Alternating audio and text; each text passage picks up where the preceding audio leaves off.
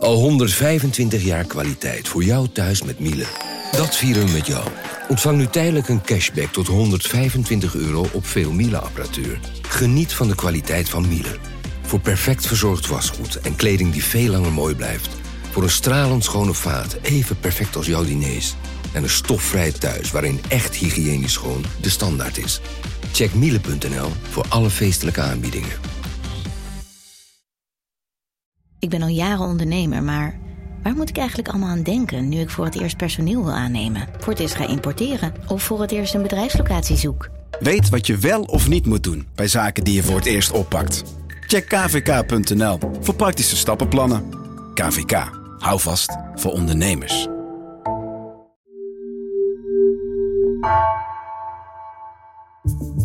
Vanaf de redactie van NRC het verhaal van vandaag. Mijn naam is Floor Boon.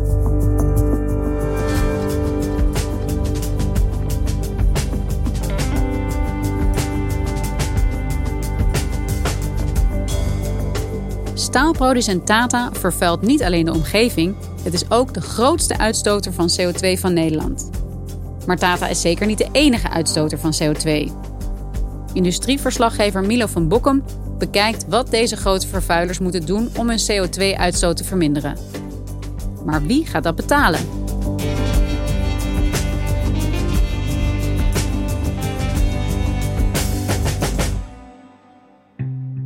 Ik ben met mijn collega Merel Wiersma naar Sluiskil geweest. Het is een klein dorpje in Zeeuws-Vlaanderen.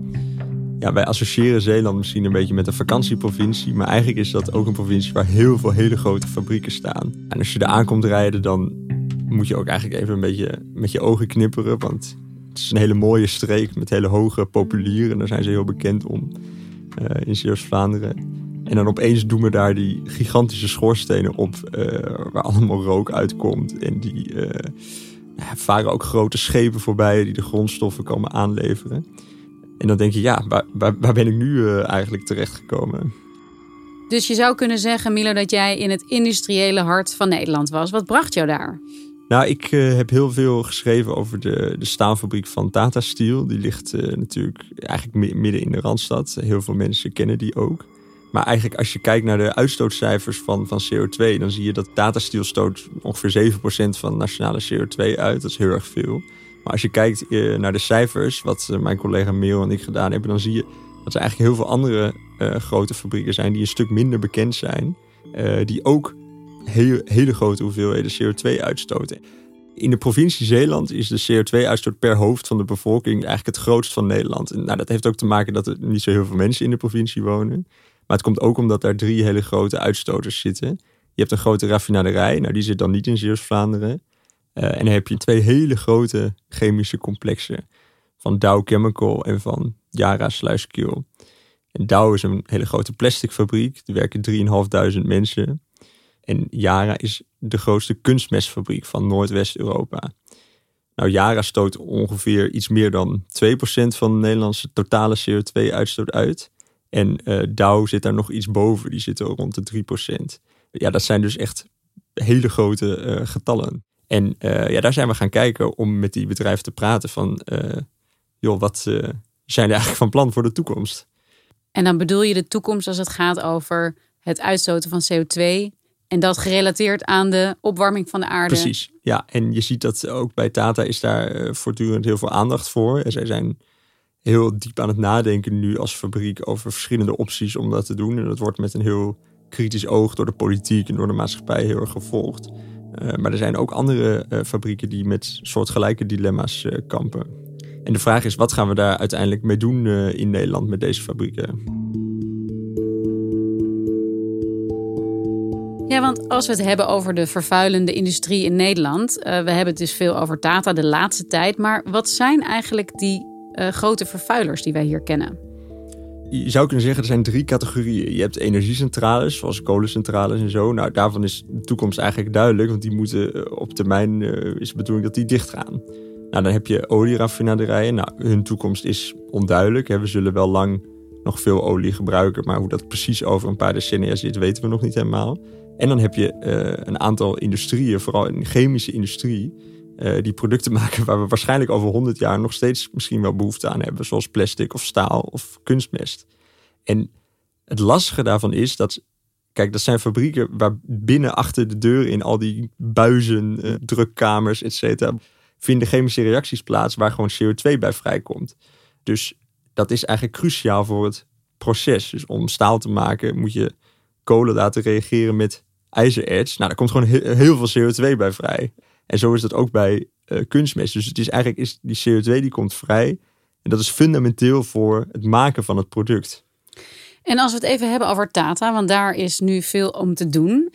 Uh, die stoten het meeste CO2 uit van Nederland. Maar er is vooral andere kritiek ook op dit moment op het bedrijf. Ja, ja kijk, eh, bij Tata is heel. Ze zitten in een soort uh, perfect storm. Want ze zijn en de grootste CO2-uitstoter van Nederland. En ze liggen ook nog erg onder vuur. Omdat ze voor heel veel overlast en gezondheidsschade in de directe omgeving zorgen. Kan het nog zo langer met Tata Steel in IJmuiden... na opnieuw een alarmerend rapport over de gezondheidssituatie? Tata Steel komen hoge concentraties ultrafijn stof voor in de lucht. En in de roet die in de omgeving neerdaalt... zitten kankerverwekkende stoffen die vooral voor kinderen schadelijk zijn. En dat heeft alles te maken met deze fabriek.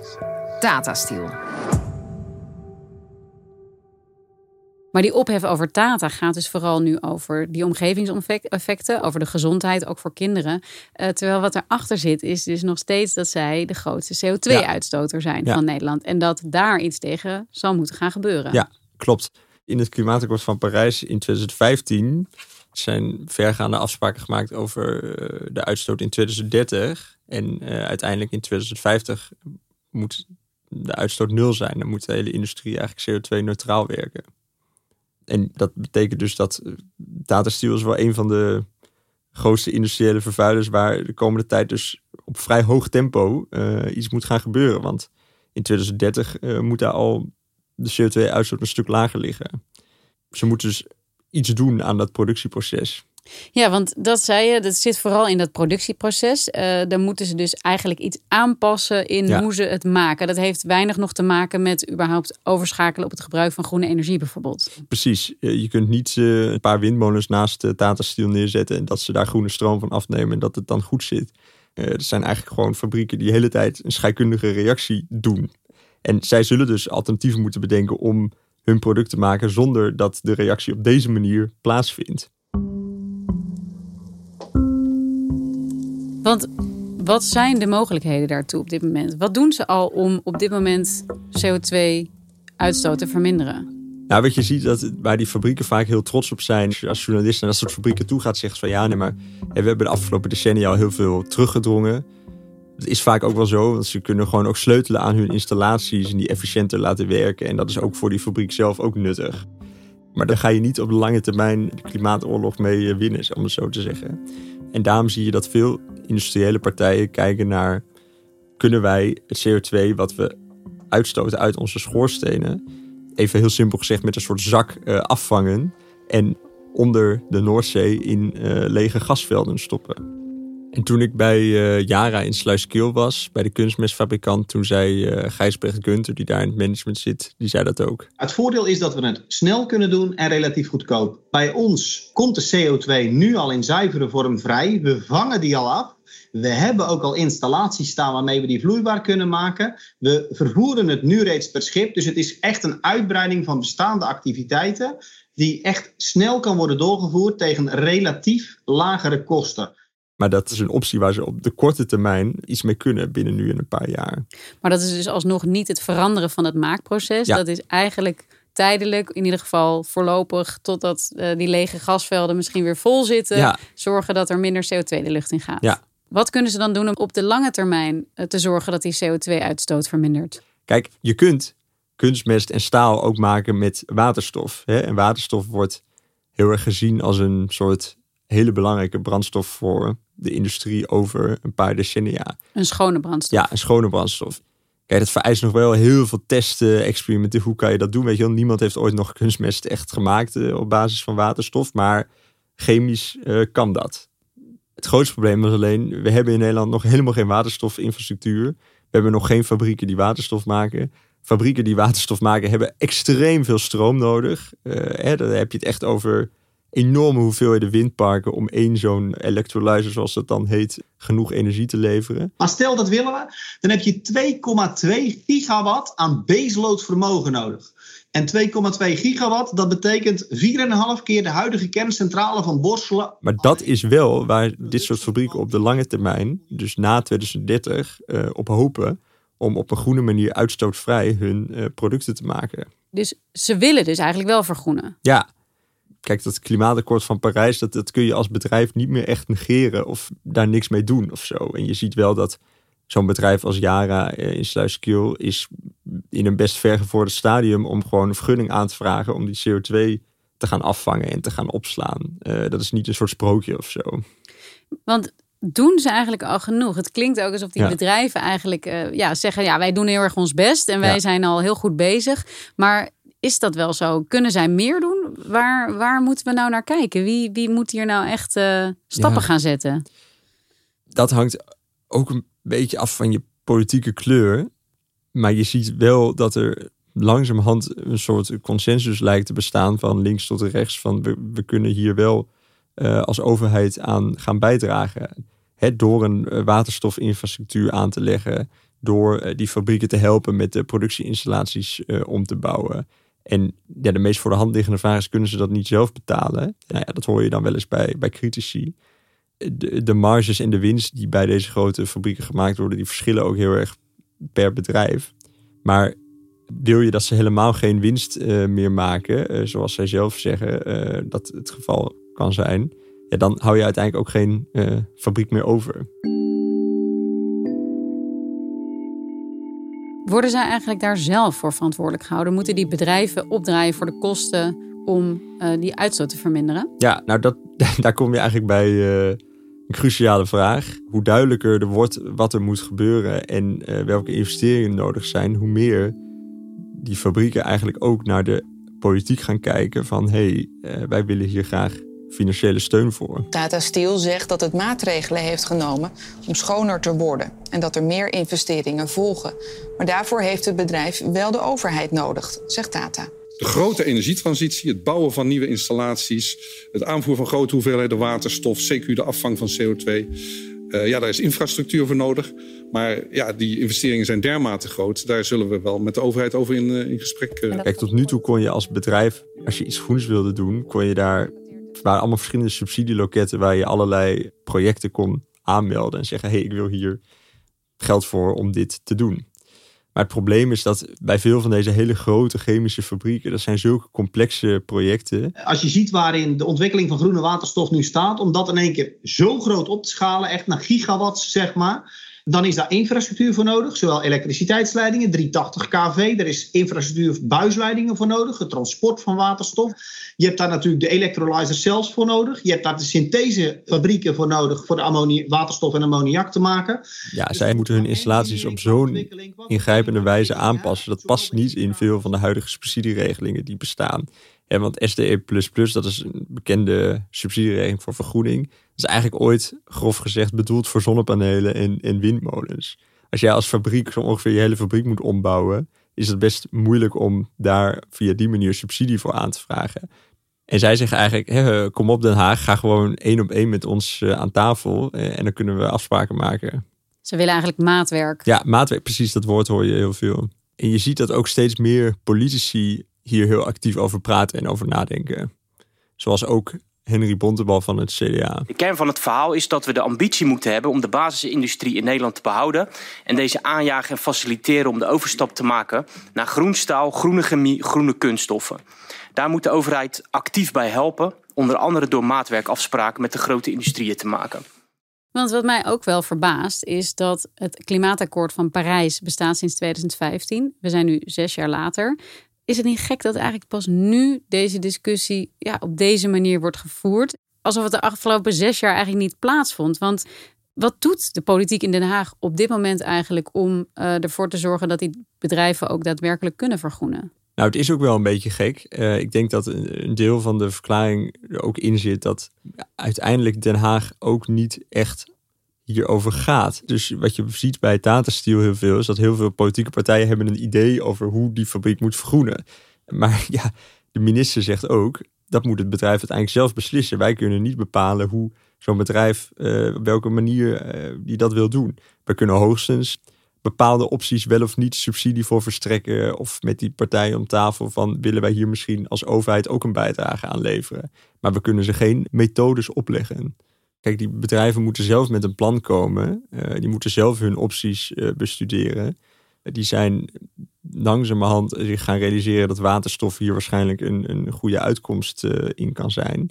Maar als je bedenkt dat het dus zo moeilijk is voor dit bedrijf om te vergroenen en om die CO2-uitstoot te reduceren, zouden ze dan eigenlijk niet gewoon de, beter de deuren kunnen sluiten? Het is meer een soort theoretische optie in de zin dat, kijk, eigenlijk gaat dit hele debat natuurlijk over willen wij als samenleving betalen om deze fabrieken groen in ons land te hebben. Hey, je kunt ook zeggen, uh, nee, we geven ze niks, ze moeten het zelf betalen. Uh, met het risico dat ze misschien weggaan of sluiten omdat ze het te duur vinden of er geen zin in hebben? dat is een vraag die nu eigenlijk impliciet voor ligt.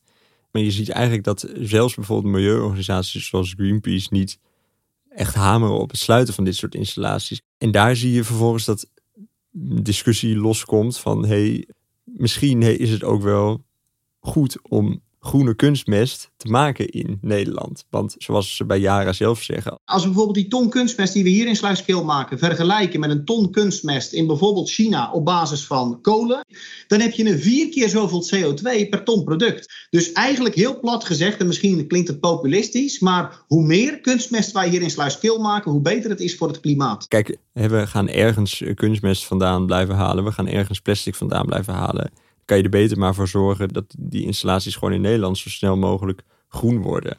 En tegelijkertijd zijn ze natuurlijk ook een belangrijke economische motor van ons land. Ja. Inclusief de werkgelegenheid die ze creëren. Ja, ja over, de, over de, de plaats van de industrie in de economie uh, kun je ook weer uh, een hele discussie uh, opstarten. Maar ja, je ziet wel hè, in Zeeuws-Vlaanderen, dat, dat is een krimpregio. Daar trekken mensen al weg. ja, 5000 banen, dat is vrij veel. Volgens mij heb ik het wel eens uitgerekend. Dat is 1 op de 20 mensen in Zeeuws-Vlaanderen werkt in een van die twee fabrieken. Dus ja, dat zegt vrij veel. Hey Milo, hoe groot schat jij nou de kans in dat het gaat lukken met dit vergroeningsproces wat nu op gang aan het komen is? Op uh, tijd? Ja, dat is natuurlijk eigenlijk de belangrijkste vraag. Ik denk dat CO2-opslag er op redelijk korte termijn wel, uh, wel gaat komen. Kijk, dat is natuurlijk pas de tussenstap. Hè? Maar uh, ik denk dat die waterstofstap is nog veel groter en veel ingewikkelder. En daar moet het volgende kabinet ook heel goed over gaan nadenken. In welke mate ze daar aan willen bijdragen. En hoe ze bijvoorbeeld de infrastructuur willen opbouwen. Wat je altijd bij die bedrijven hoort is... ja, toen we in Groningen gas hebben gevonden... was er in no time, uh, kregen we hier een gasleiding. Het was meteen aangelegd. Uh, en ze willen dat eigenlijk nu met waterstof hopen ze ook op zoiets. Met het bijkomend probleem dat er geen waterstofveld gevonden is ergens. Dus dat, ook nog, moeten we ook nog allemaal zelf gaan maken. En dat zijn vragen die je niet uh, binnen nu en één jaar uh, zomaar hebt uh, opgelost. Maar ik denk dat het goed is dat die discussie nu gewoon steeds openlijker gevoerd gaat worden. Het werd ook wel tijd, het klimaatakkoord is alweer nou, zes jaar oud. en dit is toch wel een dossier, al met al, waarin de tijd heel erg dringt. Dankjewel, Milo. Graag gedaan.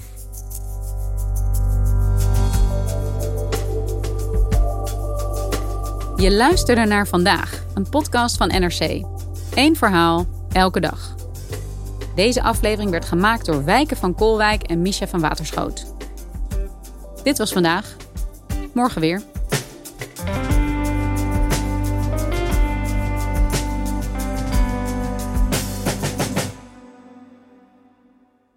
Technologie lijkt tegenwoordig het antwoord op iedere uitdaging. Bij PwC zien we dit anders. Als we de potentie van technologie willen benutten, kunnen we niet zonder een menselijk perspectief. Human-led, tech-powered noemen we dat. Ga naar pwc.nl.